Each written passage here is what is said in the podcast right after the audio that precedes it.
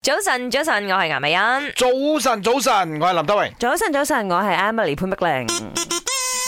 今日系十月三十號，十月三十號啊，咁啊，仲有兩日兩日啦，各位觀眾，我哋已經係會去到二零二三年噶啦，嗯，其實我哋而家好驚，我我有好多人問我， 诶、你點樣過啊？呢兩日吓， 我我啲工作量排到，我都唔知自己點樣過呢兩日啊。 但係聽日我有時間去玩喎。妖幾哦開聽心晚我啊有！時間靠你馬搭。六甲旅行啊嘛，係啊係啊係哎呀，林， enjoy 生你嗰啲你做咩？你講，嗯你你搞咩？我咪做嘢咯做工咯唔。係，等嗯先，先講翻我哋今日嘅題先。 OK，OK，我哋今日嘅 OK 題咧係用一個字形容此時此刻嘅心情，啊因為係有啲忐忑嘅，就話兩日後就係明年啦嗯咁樣咧。咁你有咩嗰個嗰個 feeling 係點樣 咧？呢個 moment，如如果你而家要我形容啦，嗯，驚，點驚解啊？因為我又仲有好多嘢未做晒，哦，真嗯係嘅。驚過年前個都過未必年啊搞得掂嗯嚟得太快啦，即係我講緊農曆年啦，因為你一踏入咗呢一個所謂嘅呃一陽曆年咧，去到農曆年就得翻三個禮拜嘅啫啱，好驚好啊多！禮又未送咁我仲有咧千幾樣嘢未做啊！啊緊張，我個心態同你哋有少少唔同喎。哦你咧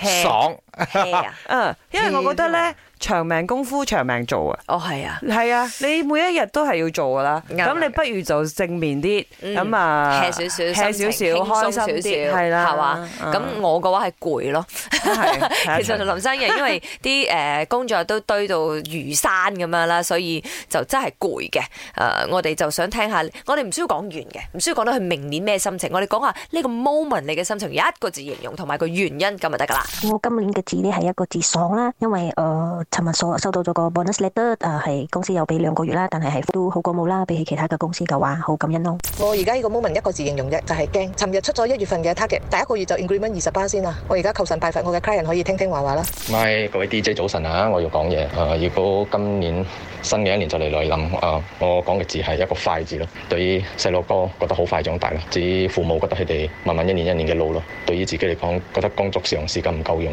唔係就工作上啦，總之任何嘢都覺得時間唔夠用，所以覺得所有嘅嘢都行路好快，所以我就係呢個字形容咯，快。就是此刻的心情，一个字形容啊，忙，迷茫的忙，因为真的不知道接下来的工作去向会在哪，会上还是下，还是保持中间呢？